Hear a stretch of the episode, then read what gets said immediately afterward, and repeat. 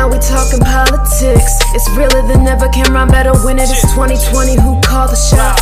Run it raw, give them all you got. Send them prayers up, know the Lord got you. Light us up, cause the hood got you. America, we need your support too. America, we need you to vote for. Camera, don't forget to donate. Camera, know you riding for me. 2020, no rise coming. Yes, Lord, running, step aside, homie. Another black king dead, but no wish. Ain't no shake in my head, but no. It's more blood to than I was shed, but no wish. All my friends seem to have questions like, how should we feel? Who do we call? When dying the most, you see it all. My ambitions hurt egos, there he goes, preparing to spread his wings with the bald eagles. Winning, winning, winning, that's all he knows. I'm fibbing, I failed a lot, but I learned from those. True. A lot of people talking, it's my turn to flow. Pay attention, turn me up, it might turn to gold. Camera for president, do a term or so. Smoothie, I haven't had one in a long time. Did you make it yourself? Yeah.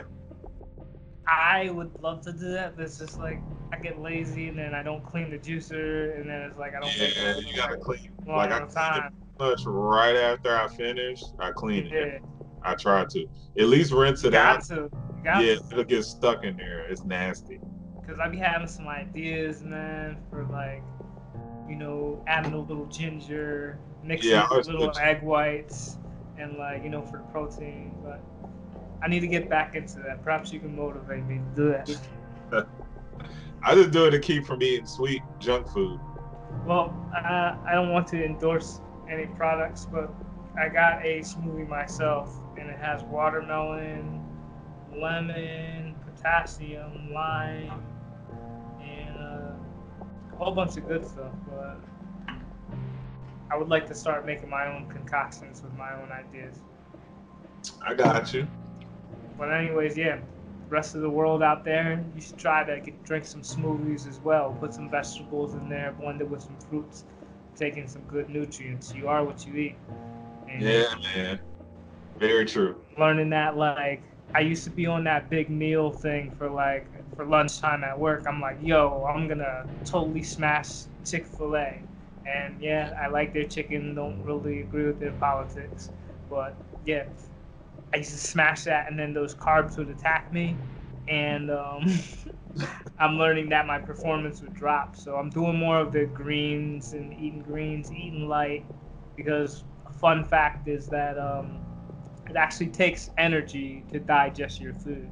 So a real big meal is going to take energy from you, and you're ultimately going to get sleepy. Hence the itis from eating. Ah, makes sense.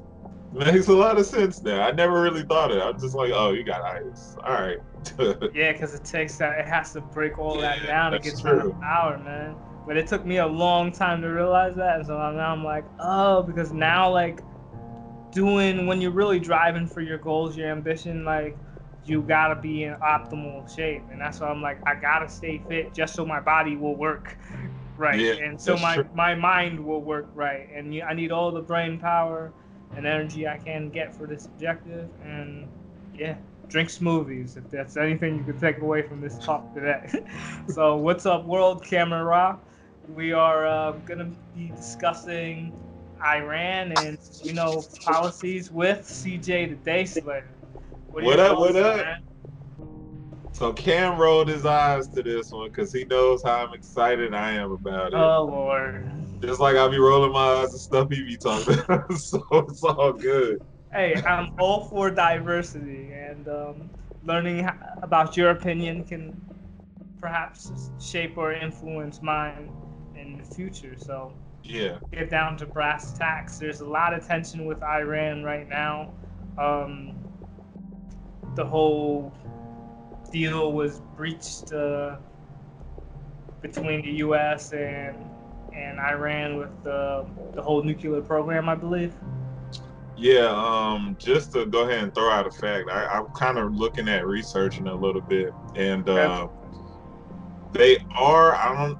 You saying they withdrew, or that's the issue? Because I haven't really seen the news. I just know they kind of been beefing. From what I'm catching hmm and what I'm putting together from multiple sources is like they restarted their nuclear program. Okay. Oh, so based on the agreement, they necessarily shouldn't be starting a nuclear program. If they sign, it's called uh, um, I wrote it down. It's uh, what is it? Iran. It's uh, non-proliferation for nuclear weapons treaty pact. Um, countries with nuclear weapons sign this. They Iran signed it with us, like within the global community in 1968. Okay.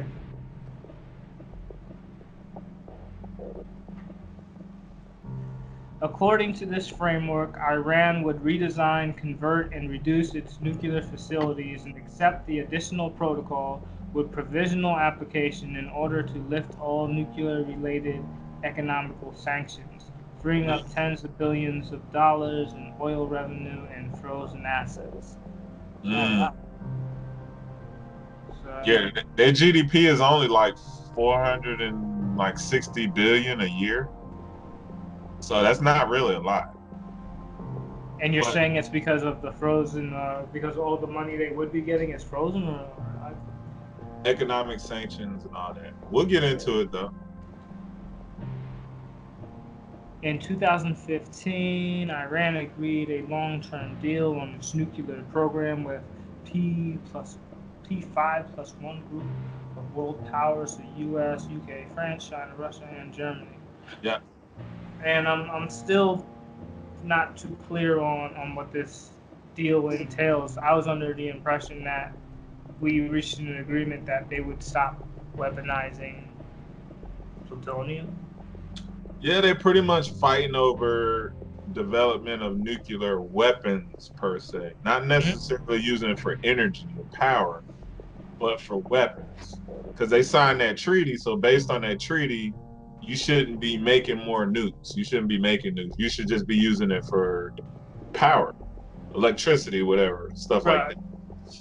So I think that's where the beef is coming in at. But the problem is you've had them also on economic sanctions for like since 95 trade embargo and then you got our relations went cold basically since 1980 so i mean you pair all that together with now you're trying to tell us how to run our nuclear program when y'all been blocking us out of economic prosperity for like over 30 years damn near 40 years now so So then that brings me to my first question. all right We've already heard the current cards on the table. I'd like to ask you, what deal would you make with with Iran? I don't know. Maybe not my first term. I would appoint you as Secretary of State. I would really like you as, you know, I would like you in, in the in the White House as, you know, Chief of Staff. I want you close by, but then perhaps on the second term, I would dispatch you to the world. yes CJ, go That's out there and, and negotiate a deal with Iran. What what deal would you how what deal would you propose? okay, this is what I came up with. I did some research. I was trying to look at the timeline of our relations with Iran up from back in the day to current day. Okay. Um, it's been pretty back and forth. Both sides have done like questionable stuff to where they could have done better. They could have moved different, but this is what I would propose. So Okay. the deal I would make would be an economic package because that seems like to be the biggest issue is economically with Iran's relations regarding us. So I would lift all sanctions on the natural resources, open up all trade. So this would include tourism, infrastructure, vehicles, technology, etc. So let me ask you on the tourism. How what is the current state of tourism in Iran? If I wanted to go tomorrow, what's the status on it? Um, I think you can go, but there's a lot of travel advisors. Matter of fact, let me be sure. I know people do go to Iran tourism wise, but it's not many. And you already know, like Homeland's gonna be looking at you crazy to go and when you come back. so I'm just letting you know. When I went to Turkey, they was definitely looking at me coming in and coming back. Very heavy. Um rates. Let me see. US to Iran. I'm really curious. I know people go there, but I don't know how many. Um, just look at quick stats real. Let's see. Relationship with Iran strained due to political and economic reasons, but it's perfect perfectly legal to travel to Iran as an American citizen. Uh, the department, the Department of State warns U- U.S. citizens to carefully consider the risk of traveling to Iran, but it's legal. So, Wow, they have so many wonderful landmarks there. Yeah, it's beautiful. I was looking at Nash it. A Jahan Square looks pretty cool. The Golestan Palace, and I'm butchering it, and I'm sorry, but I, I really want to uh, try to I'm pronounce these, these I'm landmarks. trying to see. Aram Garden, Mount Damadan. That looks really cool, and I'm a bit of a nature fan. Okay, real quick, I can pull up. Let's see. Wow, Um, 18,000 feet. Uh, in 2013, foreign tourists were like about five million, contributing two billion to their national economy. So, yeah. Um, a lot of the tourists though were Asian Muslims, Germany, France, UK, other European countries. And what about Americans? Uh, very little is looking like. It don't look like too many of us go there. I'm looking, You Want to do an episode out there? huh? You want to do an episode out there? That would be dope. We can film it by that garden.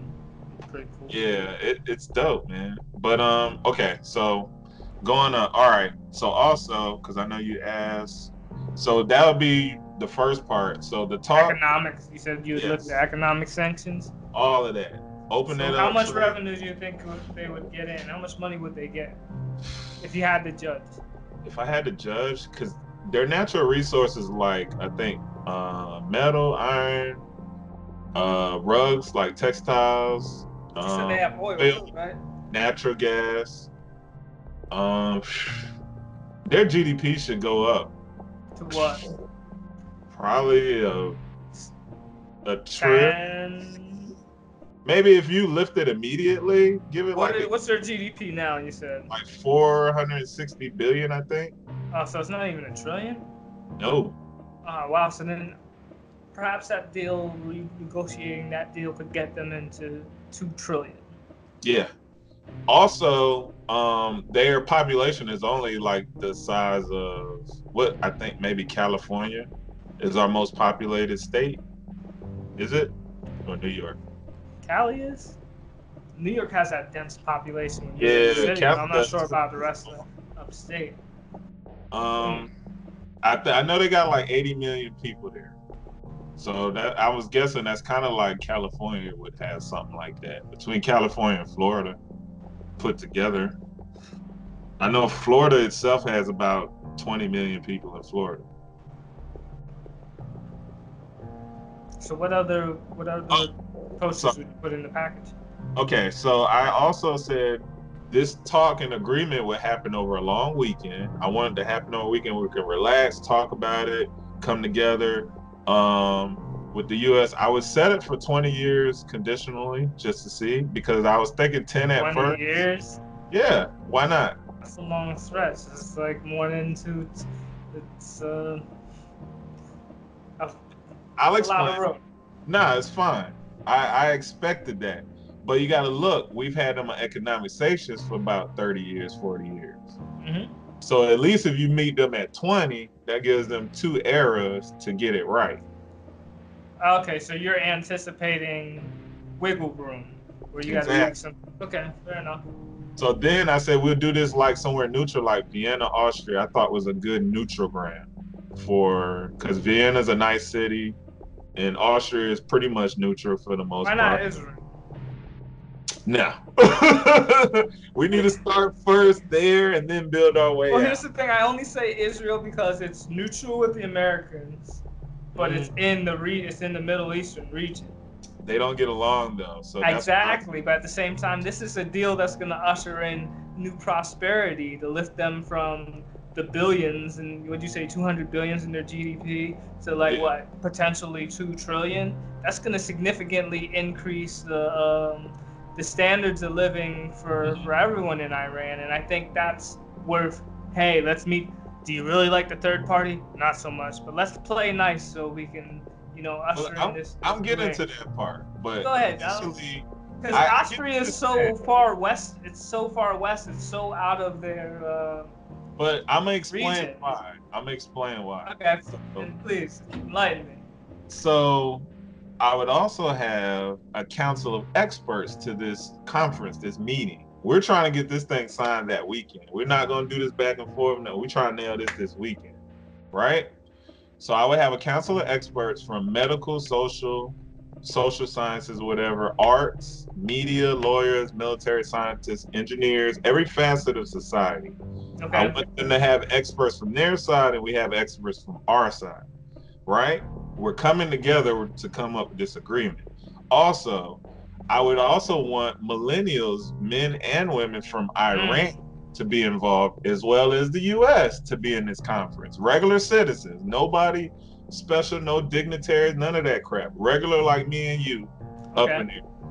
Right? So where would be where would they come together? Like like would you see I- I would It's break like- it up like in an event. Like okay, um, both sides say the millennials meet up with the heads of the state, right? And they would meet up with both sides, and we would all talk, have dinner. Hey, what are your concerns with blah blah blah blah blah? Like have a town hall between both parties, but from a more human level, not politics, not money, not posturing. We want to get to know people more on an intimate level. Then the next day, you would bring in the experts from both sides. Boom, boom, boom. They do the same thing. The third day, you would bring the political head of state, all of them together. And then you'll try to combine everybody and then go from there. That's that's how I would want to do it. I want to approach it that way. interesting. Um, I feel like if we did that, we would have more of an impact. And the reason why I brought up Vienna, Austria, is because Germany is one of the biggest um, trade partners of Iran. So they're kind of used to dealing with Germany and other countries. So why I feel not why not in a German city though? we could do that. I just threw out Vienna because it's I'm a little. saying you you would give me an excuse to you know take Air Force One to go see my son. Like work that in part of the deal. Austria kid ain't far got a Germany. kid out there. It's right Still, there. man, we could park the Naok in Austria, and then Air Force One just touch down in Ramstein. You know? But let me give you some I do, I facts. do like that since you're saying that Germany, uh, Germany has a relationship with Iran that would kind of be middle ground, and Germany has a pretty solid relationship with the United States. That would be a good, a really great middle ground. I'll give you some fun facts real quick. So relations went cold April 7th, 1980. Um, Obama tried to repair relations in 2008. Um, trade embargo was instituted in 1995. Pakistan is a protecting power for Iran for the U.S., meaning they're the middleman for us talking to them. Really, Yes, it's a it's not weird. like a open, it's not like an open line to them. No, because we don't have an embassy there. We don't have necessarily uh, really, diplomats and shit. Yeah, so and they're they're they're not for it, or why do we not have an embassy there? Well, we used to until the uh, terrorism thing. The uh, when they stormed the embassy and took all the people hostage, American citizens. Ah, yes, I do For like a year and some And we change. never reinstated that. That sounds like an objective. Yeah, exactly. Perhaps that would encourage. I think that's perhaps what what why uh, there a, a lot of Americans don't travel there for um Mhm. you know, for tourism because it's like if my understanding if anything happens you know you can go to the American embassy. While I was on leave, and uh, I, I took leave in Seoul after I came back from Iraq, and it was like I had a hard time flying through Russia with military orders. So I requested, um, like, yeah, I really had to call, go all the way up the chain of command to be like, hey, I'm authorized to fly through Russia. I just, I'm not clearing customs. I just have a layover. But anyways, because of this, I wanted to get a passport. So within four weeks, the Seoul embassy they got me a, uh, they got me a passport, and I flew back on it like that. So embassies are like so cool with, it's, I could really see that if anything happens, you know, you have direct communication. I really never thought about it. Wow. I saw the one in Vietnam. It was huge for America. It was like Really? yes, like we were just walking. We looked like, what is it? We knew it was a government building. We didn't know what, and we just happened to see it was the U.S. like embassy, consulate, whatever. Huge, dude. It took up like two city square blocks, bro. Just walls. Now that sounds like an interesting, uh, an interesting assignment to Yeah. be uh, assigned in Vietnam. Um, you know, actually, I know you did. You visited there, but to live there for like a year, you know, I'm sure that would be an do it. interesting experience. Yeah, I would definitely do it. Um, let me see what else. So I gave you some facts. I was looking at the timelines. Oh, it's a lot of, lot of conflicting history, man. Like I can see why Iran is pissed off. Like I get it, dude. Um, but yeah, that would be my basically olive branch to get it popping. But it has to be action because I one thing I've learned from the Middle East, you got to be about action behind your words Okay. you can't just say you're gonna do something and then y'all get her. No, you got to be like, this is what I want to do. This is what we're doing. Are you on board? We're ready to go right. So give me an example of something that we could roll out immediately, like upon taking office. Hey, like, boom. Like, can we? How long do you think it would take to lift sanctions? Honestly, that would be heavily contested in Congress. I already know that the American public would not like it. Um, I already know all the resistance to it.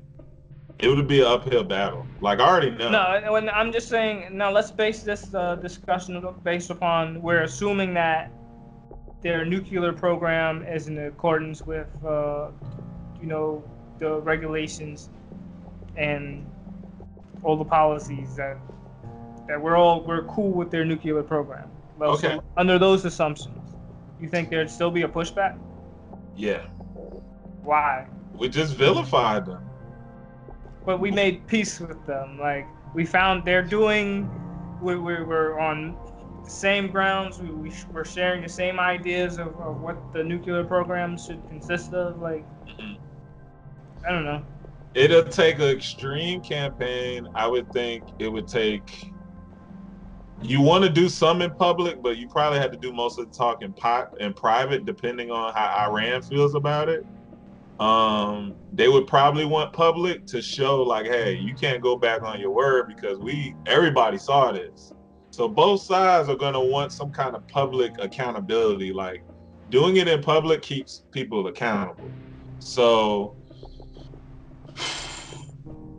basically the economic sanctions lift all those i think that's the biggest good faith gesture you can do just hey listen let's start over fresh what's in the past is in the past Mhm. we're lifting this we want to be partners in business and prosperity you Hold deserve now. You said you said partners. Does that mean we get a taste of the action? of course Ah, I like know? where this is going. tourism, hotels, right? Tourism industry can boom with us coming and open. Talk about the embassy. Talk about having an embassy for them here. It's only right because that's what they're gonna want. You're not gonna do it one way and not Where? Where would their embassy be? Uh, China has an embassy, right, on United States soil, or Is it- I consulate mean, or something. So New York City then? Yeah, New York, New York or DC, either one. Hmm. You got to show good faith, like with that. With the, I looked at the whole relationship. You have to do that. I was just about to say we on our previous podcast we talked about that whole sharing security Yes. and having consulates and embassies, you know, on in each other's nations. That's the establishing a network to or a route to share information. You know? Yeah. So, yeah, I'm, I could totally see that being a good thing. That's what you have to do, man. And that's your entire program. Now, what about um as far as nuclear armament? So you're talking about that was the other question. If we're permitted to let them have nukes, what would be the safeguard, right? Yeah. Other question. So I came up with we would have the coalition of their biggest trade partners because economics seems to work against them when they're acting up, I guess, or whatever, not in accordance. So I figure we get their biggest trade partners involved in this to hold them accountable. Listen, if you don't act right, they're gonna stop. They're gonna put sanctions on you too. It's gonna be us and them. And then I also factored in that it's other nations with nukes that'll also keep them accountable. Maybe have them in a meeting too. Say, hey, we want to work with you, but you got to work with us and have kind of like peer pressure, but in a nice way. But you want Arab nations involved too. They don't get along with Saudi Arabia. So, So I'm kind of I'm kind of getting what you're what you're saying, and I'm envisioning that future where everyone has nuclear weapons, mhm. but it's only so that we negotiate and we deal with every nation equally, rather than like, hey, we can go in there and bomb them to dust because they don't have nukes. Or, oh, we got to be delicate with them because they have nukes. We should use the same amount of delicacy for each nation. Is, is that what you're saying? Yes, and I said the economic penalties are the biggest thing against any nation. I, I, I noticed that's one of our go-tos, but it's effective without having to go to war and do all this other stuff. It's a form of war, economic warfare. Yeah, you're right. But um, I would also say they already signed a treaty to not say develop nuclear weapons. But I would, and I know this might be radical, but I'd be like, listen, it, it could go one of two ways. Either we can figure out a way to get you nukes, and you can develop and put your technology on it. Like we'll take all our shit off and put yours, so you already have that shit. Or we give you like five years to develop your nuclear weapon But- program to do it. I could, and in that perfect world, I could totally see that uh, that working, the having that equilibrium, that nuclear balance. But Yeah. when we talk about a world with failing nation states, Mhm. and um, when I asked you what would be this failsafe, like how can what's the best way to say? Maybe a UN or some coalition of unit unions, nations, or whatever, like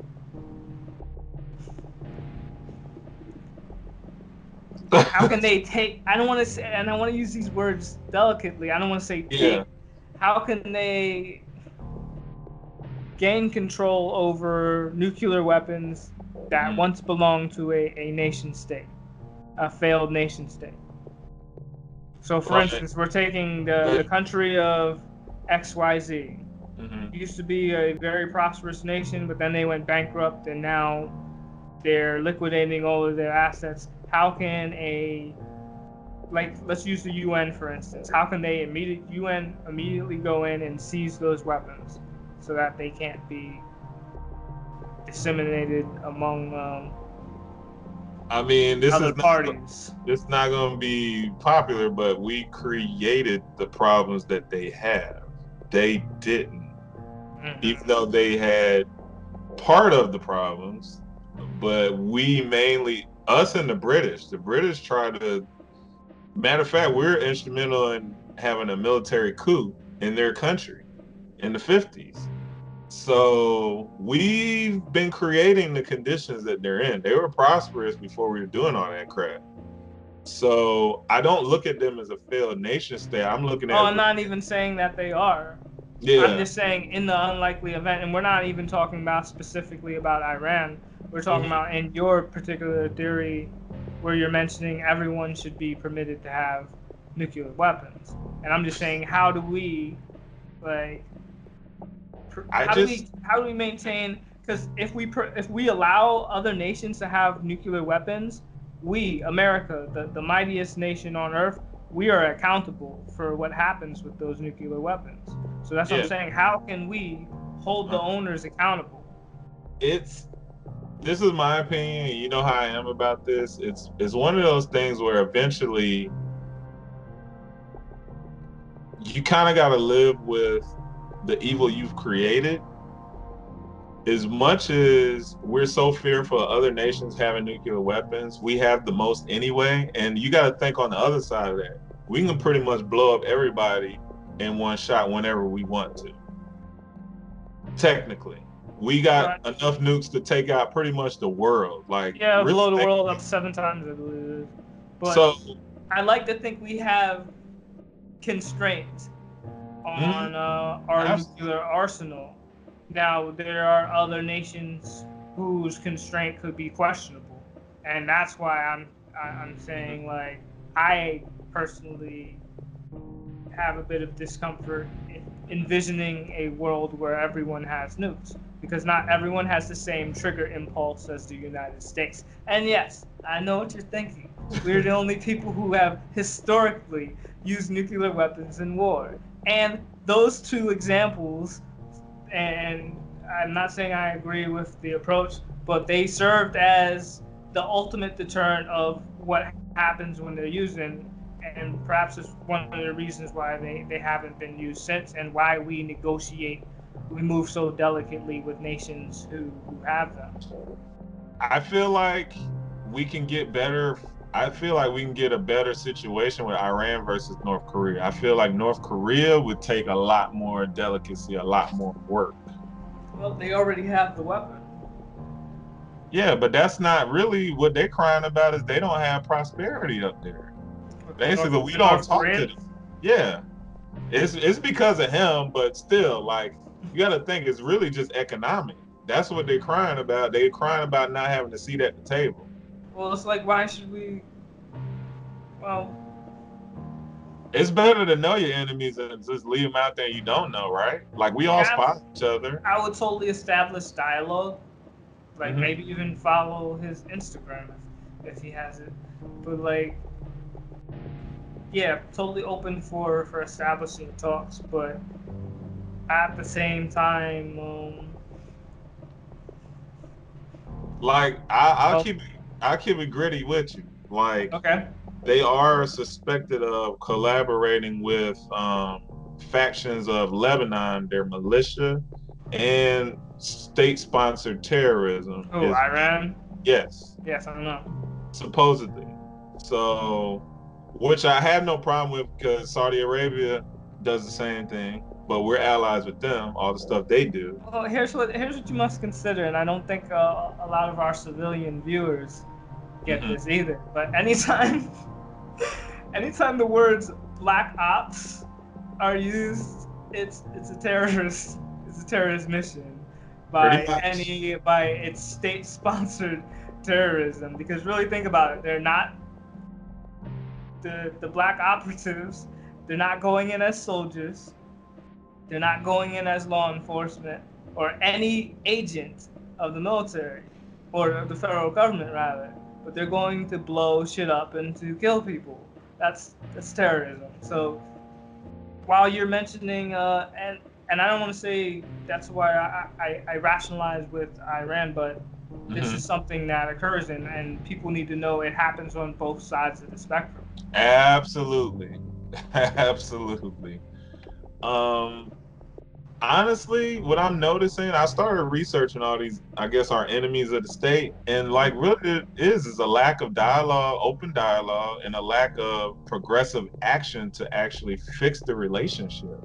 So why That's don't they have it. like National Leader Day or I know they have like the G8s and all yeah. the summits, but like why don't they have like a national world leader parties or something like that? Can like can we throw a couple of those and like everyone comes, you all hang out, and it's just like you know we we established real dialogue, but in an informal in an informal way. It's like there are no expectations. It's not like, yo, we're coming, we must broker peace in the middle. It's like, nah, we're just gonna hang out, maybe drink champagne or something non-alcoholic, or you know, just just chill and uh, see what the outcome is and establish real dialogue. And of course, as you mentioned, in a neutral ground, in a neutral territory.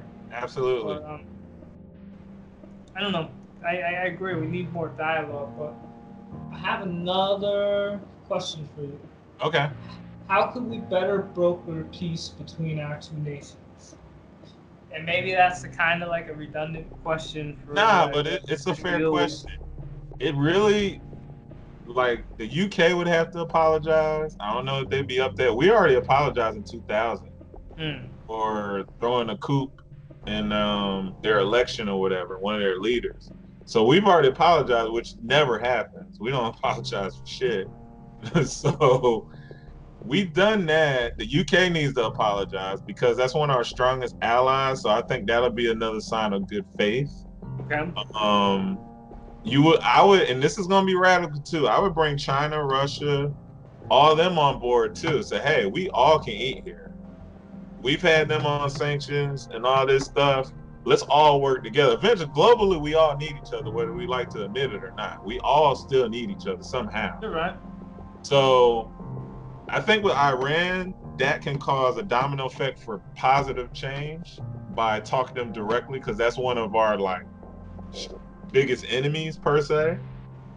Um, China and stuff is just like they're trying to be us, you know, blah blah blah, and then Russia is just like we're not gonna be bullied, basically. So with Iran, I think it would set in motion better relations with Russia, better relations with China, because now we all got a common person to invest in now. Because their biggest trade partners, which I found interesting, was Germany, Japan, and Italy Iran. Okay. I found that very interesting. Um, And what is their biggest export? uh, let me see. It was uh, da, da, da, da. it was basically. Let me see, real quick. I, I read so much stuff, dude. Um, Iran's biggest exports. I know it was like oil, natural gas, um, some agriculture, Okay. But I think the biggest one that would probably work for us, not necessarily oil or natural gas, that'll probably be better for Russia. Um, maybe China per se, but I think the tourism would be a good one for us. That would be a big. That would Yeah. big for the United like States. building hotels and stuff like that, getting direct flights, like all this. Ah, like uh, how do you say the, the Godfather Part Two? Like when they're building all the casinos and everything. in Cuba. yeah, something like that. Um, that's where I think that's our best angle for that, because people would go to Iran. Now, but here's what you gotta ask: Do would the Iran people want us to come to them? That's why when I said I would have that summit conference, that's why I would invite those people to get the word from their mouth. So that would be a double, a, a triple win, if anything, because we would win, but Iran would win twice. They would win from the lift of the economic sanctions, and then they're gonna eat off the tourism as well. So I think, Absolutely. and the globe would win because you know we would bring two communities a bit closer. I totally like that idea, man. Oh, hold on. So oil, natural gas, uh, chemicals, plastics, and fruits. Oh, I forgot to mention. So they do export to Taiwan, China, Turkey, South Korea, India. Uh, machinery, cereals, iron, steel, and chemicals. So that's what they do.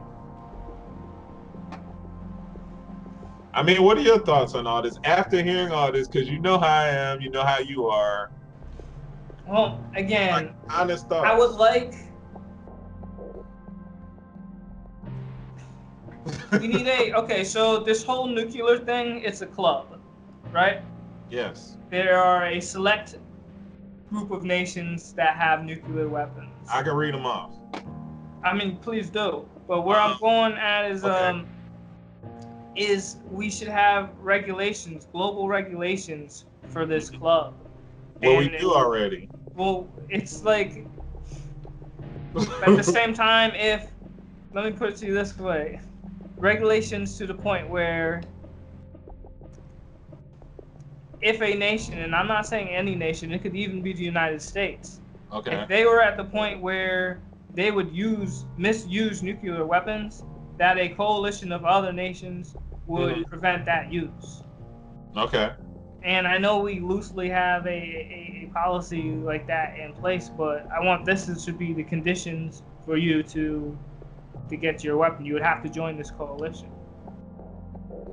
Okay. So I, I don't know what they're standing. do we have? Because you know we have we have NATO, the North Atlantic Yeah. Treaty Organization, and Yeah. then now Russia, China, Brazil, and India and South Africa. They have BRICS. yeah. They have another coalition, but I'm talking about a global coalition where everybody agrees, like, hey, these are the rules that we're gonna play ball with, and if you don't, this entire nation will, uh, you know, this entire coalition will will prevent that use. And I I- don't really think the UN is in position to do that.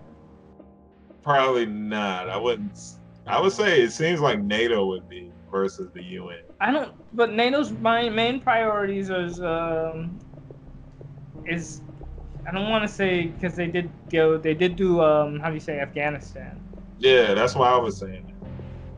Because when I think of UN, it's more like peacekeeping stuff. When I think of NATO, it's like deterrent kind of stuff. Like we're coming, we're gonna bomb you, but we're here But to. do they have a nuclear? Do they have a nuclear mission?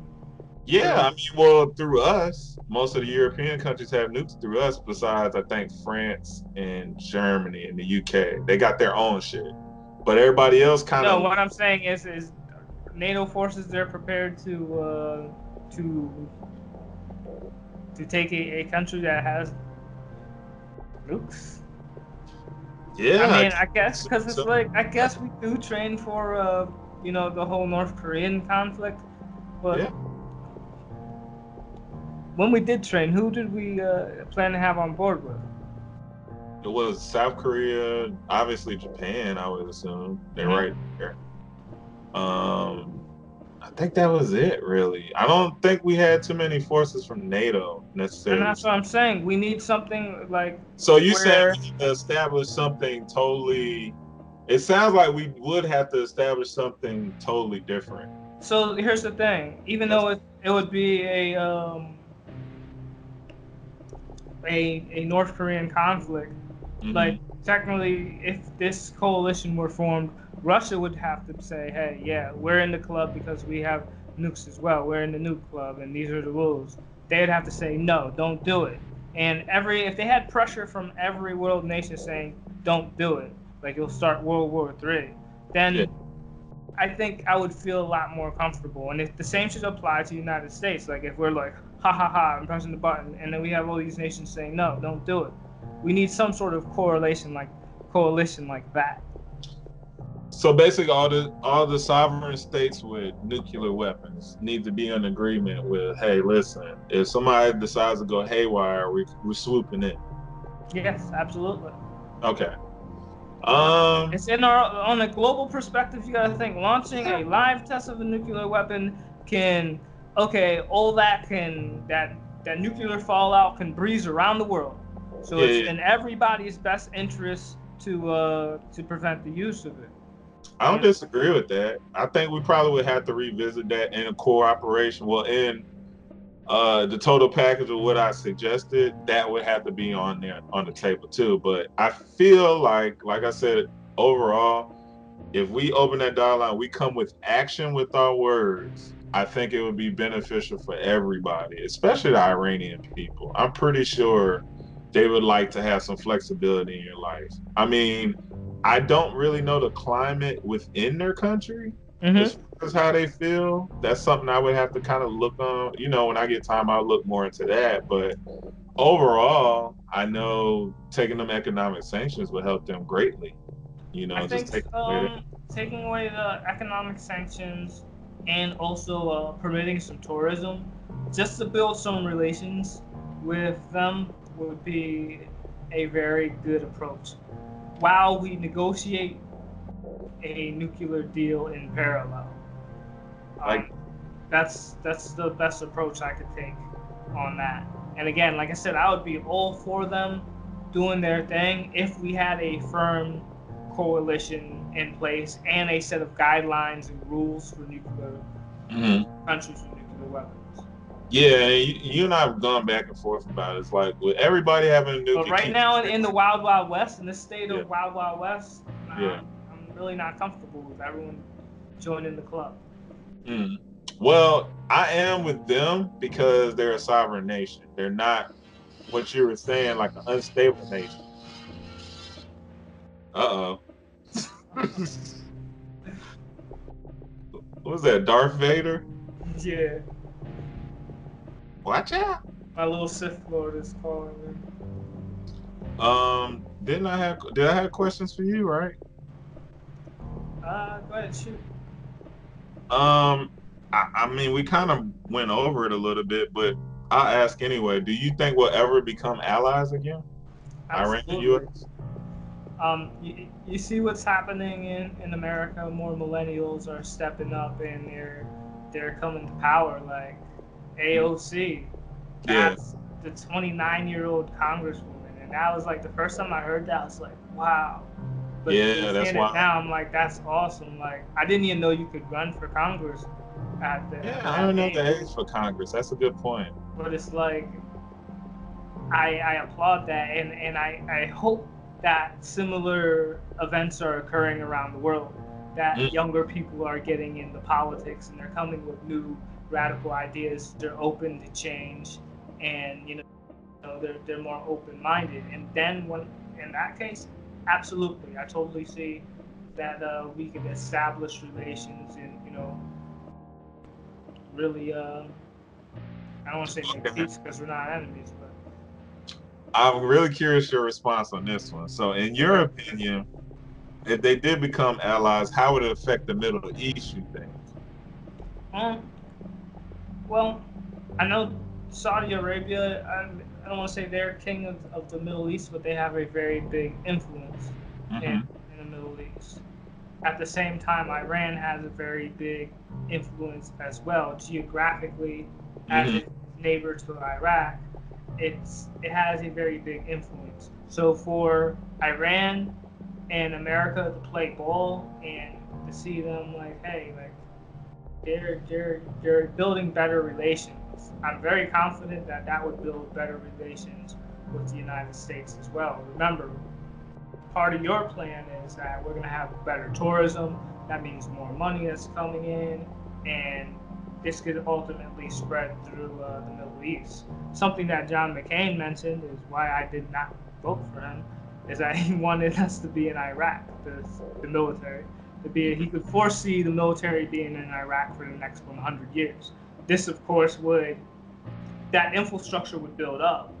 You know what I mean? Like just as we have Dubai, like Uh-huh. the rest of the Middle East could become that over time. And there's actually people who are bidding on those properties in, in, in Baghdad.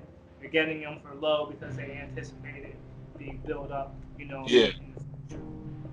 But um, seeing that, seeing the American influence build further build up Iran, um, perhaps other Middle Eastern countries would see that as well, and they would welcome that that revenue and, and that money coming in. I, I want to throw in one more thing. Okay. I bounce- back to you, but um, what I heard the um, with a lot of the roadside bombs that were being planted in Iraq, Mhm. They were just paying poor people to do that. People who had no, who didn't share these uh, extremist beliefs. They just wanted, you know, they wanted quick money. And Yeah. so there's extreme poverty in, in a lot of these Middle Eastern nations, and I think if that money coming in can can raise that that class, and these millennials or these these new politicians, new open-minded politicians, I'm very confident they're out there. I don't know any offhand, but if if they can open up and, and we can all find new ways to make money and share prosperity, it's gonna happen, man. Um, let's see the other one. Uh, we kind of talked about it, but how can the USA and Iran become allies in your opinion? I gave you my opinion, but what about in your opinion? Oh man, your opinion was just so good. I kind of just want to steal it. The same thing because really, like as you mentioned, tourism is awesome. I couldn't imagine just going to that mountain that we were talking about. Mhm. Bring it back. Mount Damavand. Mount Damavand. Mhm. It's eighteen thousand miles high. I'm sorry, miles. Eighteen thousand feet Okay. elevation. So that's what six, seven miles, eight miles, something like I don't that. know. 'cause I thought. It's like Mount- two I thought. Mount Everest was like five miles. I don't know, cause it's what two thousand five hundred and I believe 80 it's about five in the mile. thousand feet. Five thousand feet a mile. It's more than five thousand. It's like Yeah, I five thousand two hundred and two hundred and twenty-eight or something. Yeah, that's. I think that's what it. Damn, I was off. Shit. But all, all I'm saying is that people traveling is definitely going to open doors. It's going to open relationships, and it's above all, it's going to make money that the nations and, and the people will be able to use. And I can totally see that. Now, have you did Cuba yet? Are we still permitted to go there? Because I heard we could go and then we couldn't. Yeah, I'm just curious how that experience is working, and then perhaps it would give us some insight on how a similar experience would be with um, with Iran. Very interesting point. I know they were like you can go as uh, research, and it's some weird like technicality for you to go over there. I gotta ask my friend Demetrius because he went to Cuba. I forgot what he went under. It's like different categories or something when you travel there. It's like one cultural exchange. It's it's something. Let me look it up. I'm really curious. You you raise a great point. So, U.S. Um, citizens travel to Cuba. Cuba. Let's see what that situation is. Because I know they kept. Okay. So they must have changed it. Tourist travel to Cuba remains prohibited. You must obtain a license from the Department of Treasury, or your travel must fall into 12 categories of authorized travel. You need to have a valid uh, passport, two pages of uh, visa for entry and exit. Wow. Um, let's see, legal fine. Financial restrictions on U.S. travel, as well as elimination of individual people-to-people travel by Trump administration. Many Americans are confused about if and how they can travel to Cuba. So I know it's kind of weird. It's like you got to fall under some categories. Let's see, see if I can pull them up real quick. Okay. Because yeah, that is so strange that it changed within the one administration. Yeah, like I remember there was a small window. I believe one of uh, my coworkers went to Cuba, and um, now you can't. I was just like, yeah, I'll get to it when I get to it, assuming it would always be like that, and it's not. So you got to bring cash when you go there. Um, You can't withdraw from their ATMs. nah, Oh wow, that's no credit cards or debit cards. travelers checks. Yeah, you gotta go with cash. You can't use Tourist- checks. Probably tourist. I would go with cash. I wouldn't even do the checks. Um, tourist travel to Cuba remains prohibited. Let's see. You gotta fall into twelve categories. So what are the twelve categories? It doesn't really say entry and exit. Okay. Um. Nah. Uh, da, da, da, doesn't really specify. Do they have an embassy there? Do you know what? I think so. Cuban embassy website. Okay. It's weird. It's like this. Uh, it's like this gray area. Like you can travel there, but ah, crap! It's all in Spanish. Oh, let me see. Um, passport authorization. 90 days, Cuban immigrants, da da da da. Yeah, it's a little bit in the weeds, man. As far as looking, I don't want to bore people with the details. Yeah, I'm gonna cut the, the search. I'll, I'll edit that. Yeah, but um, basically, I think you raise a great point. That that would be kind of a model we can go off. I think I would go full force into it versus the Cuban model. Just go ahead and open it up because I think that's kind of confusing. You don't want people to be confused trying to travel there. I mean, that help, that doesn't help. yeah, that's a bit you want to get it rolling so while you're doing these talks they're already seeing results like oh damn all these people are traveling here So I guess um beforehand, what you would have to do is you'd have to build the infrastructure up and work out, negotiate relationships for American companies to build hotels over there. Because here's the thing: it's like we want to take the action too. It's um, while we do wish prosperity on the, the people for in Iran, like America needs a piece of the action as well. So if we can find a little ways that you know one hand can wash the other, then um, I, I'm sure that will um, better facilitate the deal. You know. Yeah. that's a win and I, I think the biggest thing i would do approaching this is kind of let them lead on most of the stuff like we are more like consultants mm-hmm. and have respect for their culture. That's another thing I think we go wrong on. We're very arrogant. I totally, I totally, totally thought about that as well, because with the American influence, yes, you know, like travel, people are gonna want the whole nightlife, and then which brings in alcohol, and mm-hmm. you know a lot of Muslim countries are they're they're against that. As uh, as Lamp mentioned, like the 100% tax. Yeah, if you're viewing yeah. this for the first time on another episode, a guest was telling us how there's a 100% tax on alcohol in Qatar. Like, yeah. is that something you would have to factor in? You would have to. Yeah. I mean, perhaps those taxes would. They'd have to permit those those sins, you know, to get that uh, that excessive revenue. But um, I'm not too. I'm not even sure how the alcohol laws are. And I guess an example of that would be Dubai, UAE. Okay. As far as what you're talking about with the tourism and stuff, because since they have a lot of tourism, that would probably be the best example to follow. I think it's kind of like it's strict, but you can wild out like in your own privacy or whatever. Okay. Because I think they have beaches and stuff. Or I follow some chick on uh, Instagram. She's over there and I, it seems like she's pretty free to do stuff, but I know they still got that strict, like you know, Muslim, I mean Islam rules and stuff like that.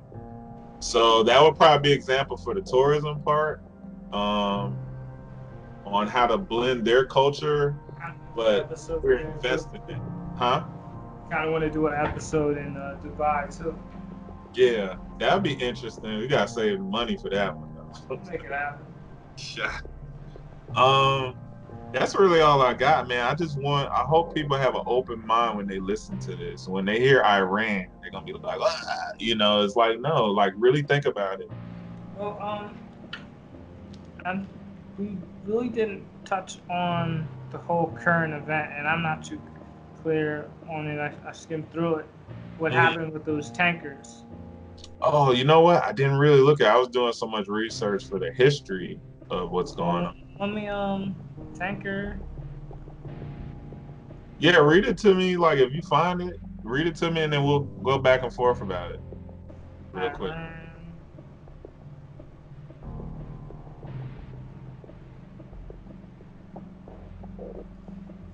Saudi Arabia seeks to avert war, ready to respond with force. So that's Al Jazeera.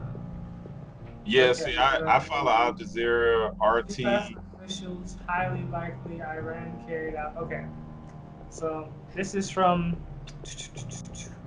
NBC. U.S. Okay. officials highly likely Iran carried out tanker attack. The U.S. Uh-huh. has, I don't have low battery.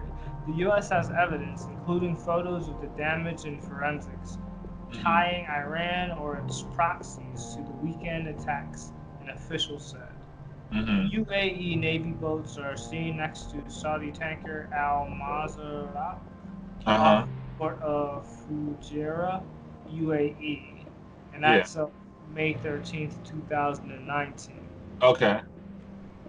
So, but long story short, yeah, there's um, my understanding is that there's um, these tankers got attacked.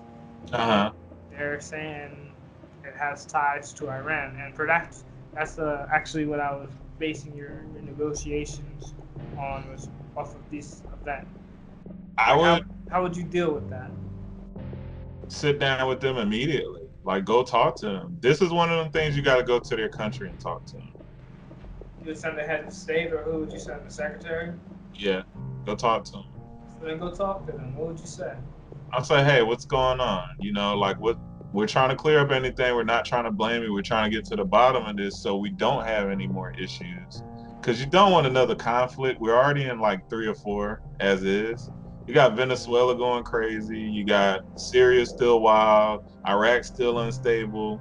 I, Afghanistan still going. We don't really have. The, that's that's your problem. Yeah. Not my problem. That's your problem. So I'm not budging. What? so, what would it what would it take to clear this up? Let's talk about uh, you know some economic sanctions. Maybe you can lift the sanction here, sanction there. But we're still building our nukes. Okay, as long as you conform to X, Y, and Z. I committed to that.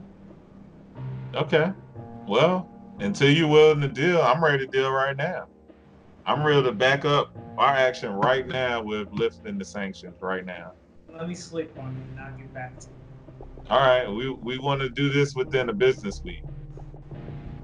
I think that that's fair. Yeah, like I would. That's fair.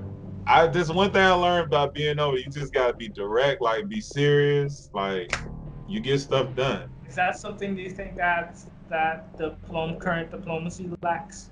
It's just Yeah. direct action. Yo, I'm gonna give you this if you can work with me on this, and that's that. Like straight to the table. Lack lack of compromise too. I already know it's probably a lack of compromise. Lack of compromise. I can see that. Yeah. But um, again, that the whole nuke thing is pretty, uh, it's pretty big deal. It's pretty big Yeah. Yeah. If we could reach a, a universal fail-safe, hmm then I'd be cool with it. Yeah. And a credit I'm just- check. A credit, you have to get a credit check and a universal fail-safe, and then you Yeah. can run into Cuba. All right, that's fair. I, I'm I'm with that, but I like we got to start somewhere though, because it won't get done unless you show good faith with action Okay. and respect. The biggest So- thing is respect too. Like at the end of the day. I think Respect. uh, the objective I will commit to Okay. is opening up travel and li- maybe lifting some sanctions. So everything else is TBD, to be determined, to be discussed um, at a later point. But yeah, this is a very productive talk. We got Yeah. over an hour of footage, so we Yeah. got two pretty beefy episodes. But Yeah. Are you gonna split the other one up like in two parts or? just talk about the um, the one with lamp? Yeah. Yeah, I'm gonna cut that up, and uh, it's, it doesn't have to be a full. I guess it could be a, full episode. I could just chop it. I could do it. I can edit it at the same time, and then just uh, how do you say? I can publish it at different days. Okay. Um. Yeah. That's all I got, man. Cool, cool. Well, everybody, thanks for hanging. Thanks for hanging out with us and spending a little time. Uh, please check out my website, camerarod2020.com. Don't forget to like and subscribe. Like and describe. Like and subscribe. Critique. We want some feedback. Oh yeah, and please give us some feedback. Leave a comment. One person, I think. Yeah, Mike. Whoever is Mike something. I forgot Mike? Mike P, I think is is I thought it was K. Cow, cause like something Polish, East European. But yeah, shout out, shout out to you, Mike, for uh, matter of fact, see if we can find him. Yeah, find his name. We're gonna give him a shout out. He's the only one that's been having some discourse with us. I've gotten a little bit of feedback from my one friend. He he was like, he told me to sit back from the camera some. What else did he say? I forgot what else. It was something like that. I've been getting good feedback as far as um, just the ideas and everything, and we're going to get uh, a lot of people who mentioned um, gave me the feedback they're going to be on the show. Uh, Okay. Uh, uh, but Lamp was a very good first guest. Yeah. I'm having difficulties with my YouTube. All right. Mike, you know, we- you know we're talking about you. Thanks for the comments. And Yeah. um, I look forward to discussing with you in the future. Everyone else, yeah, if you love democracy, share because this is democracy in its purest form. So, Pretty much. all right, everybody. Talk to you later. Peace. Boom.